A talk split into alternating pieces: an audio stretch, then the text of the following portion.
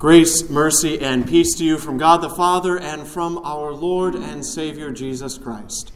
Amen. Well, it is that time again when our nation sets aside a day, a holiday, to give thanks.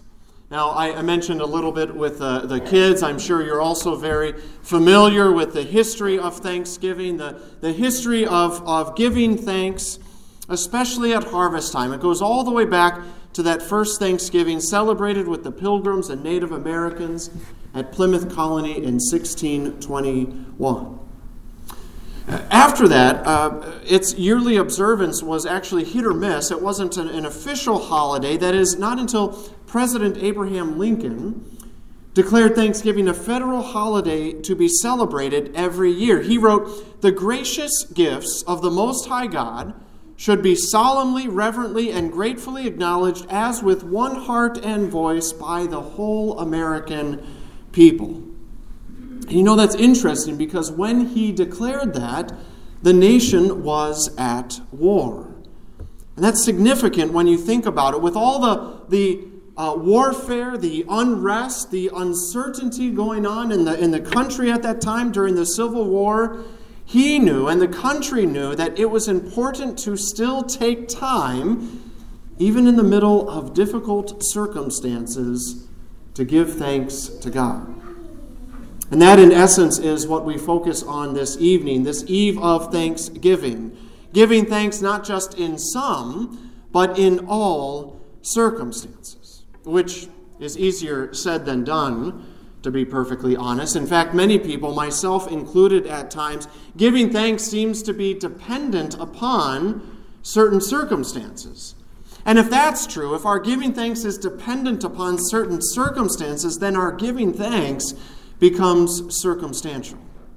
Let me explain. I, I imagine that there will be many people gathered around the table tomorrow with, with food before them and family around them, and they may go around and, and state what it is they're thankful for. And, and that's not a bad practice, of course. In fact, it's a good one. But consider the possible implications. Often we perceive our gratitude to be attached to, to the good things in our lives. For example, if I have sufficient money in my bank account and, and the bills are paid, well, it tends to generate a feeling of thankfulness within me. But if I were to have hospital bills and grocery bills and the money is running low, well, then I might find my feelings of thankfulness running low as well. Or if my health is good and I feel good, well, then I tend to feel thankful. Or if I have food on the table and in my pantry, I tend to feel thankful. If I, if I get good grades, or, or if, I, if I had a good year in sales, or if I have all the latest technology, if my loved ones are by my side, or if I have a good relationship with my family, friends, or neighbors, when all the things in life are going well, it's easy to feel a feeling of thankfulness which again is not a bad thing. How cold and emotionless would we be if we weren't thankful for all the good things we have in our lives? It's the right response of faith to give thanks to God because we realize that all good gifts do indeed come from our Creator. But what about when we don't have those things? What about when life isn't always going well?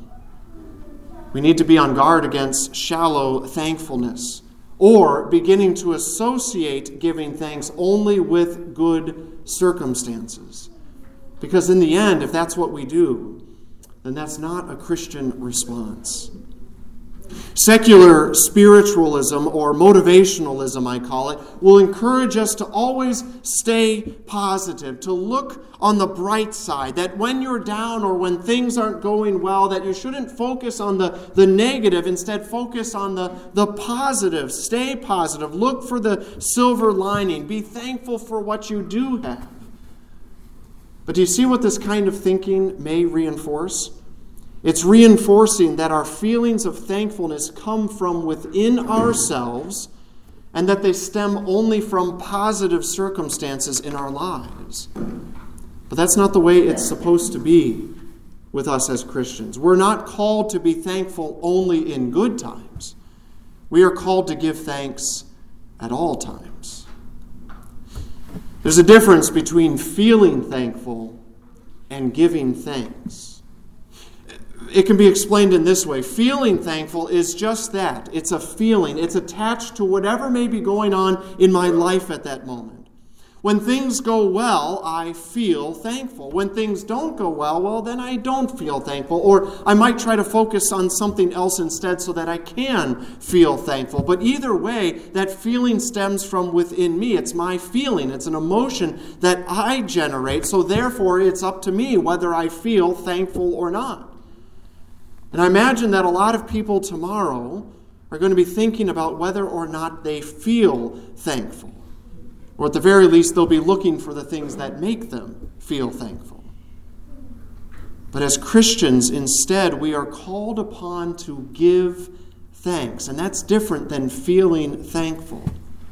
First of all, giving thanks implies an object. It implies an object to which we give.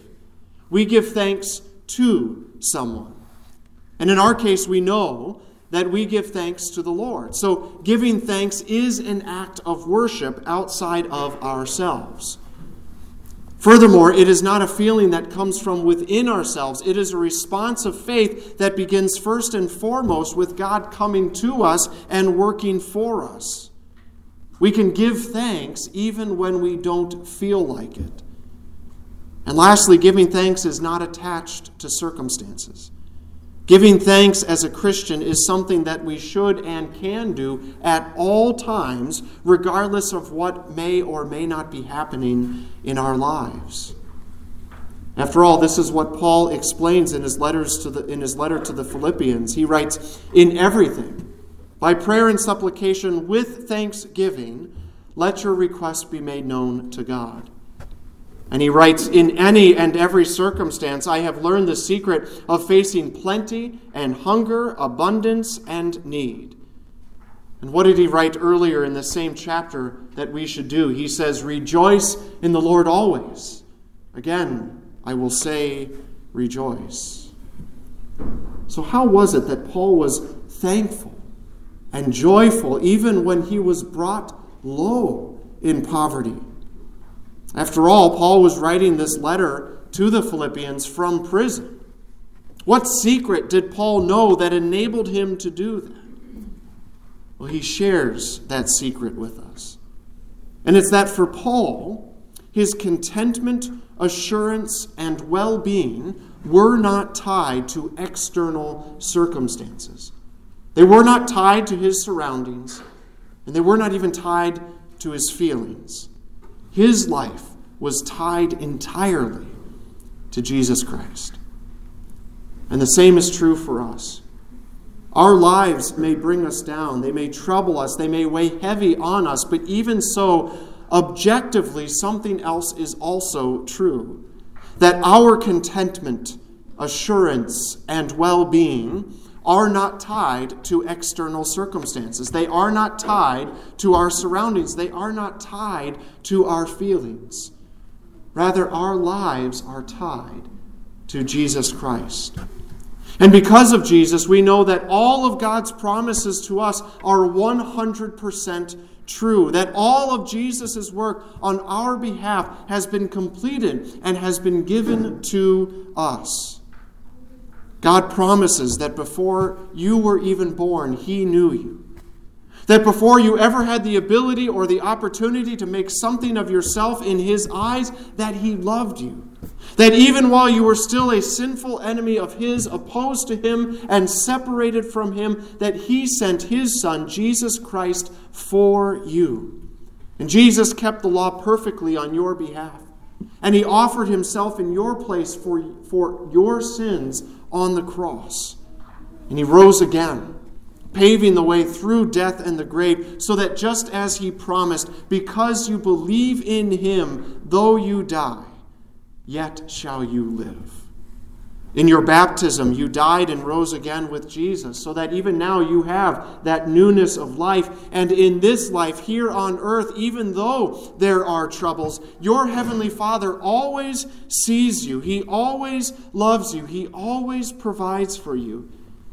And when the end of your earthly life does arrive, you will not die. You will be alive with your Lord in paradise. But then, when Jesus returns again to this earth and, and raises your body from the grave, you will see once and for all his eternal salvation of both body and soul that he has prepared for you and all, for all those who believe in him. This is everything that Jesus has done for you. This is everything that Jesus has promised to you. And Jesus, who is faithful, is sure to do it. And this then is the secret Paul talks about. This is why we rejoice in the Lord, not just sometimes, but always. This is why, in any and every circumstance, including the days we may not feel particularly thankful, we can indeed give thanks. And not because of us, but because of Jesus for us. Even when our health may fail, or our souls grow weary, or our wallets are empty, or our sorrow increases, or our pain sets in, even in the midst of all of that, Jesus still remains. And He gives you the strength to believe and trust in Him, even though in and of yourself you couldn't do it on your own. So, baptized children of God, whether you look back over this past year and give thanks to God because your life abounds, or whether you look back over this past year and give thanks to God because you have been brought low, either way, you can give thanks to God because you are united to Him in Christ. And whatever joys or whatever sorrows you may find yourself in today, you can give thanks because your contentment, your assurance, and your well being do not depend upon whether your hands are full or empty, but because they depend on Jesus Christ, whose nail marked hands are always full of forgiveness, mercy, and grace for you. In his name, amen. And now may the peace of God, which surpasses all understanding, guard your hearts and your minds in Christ Jesus our Lord. Amen.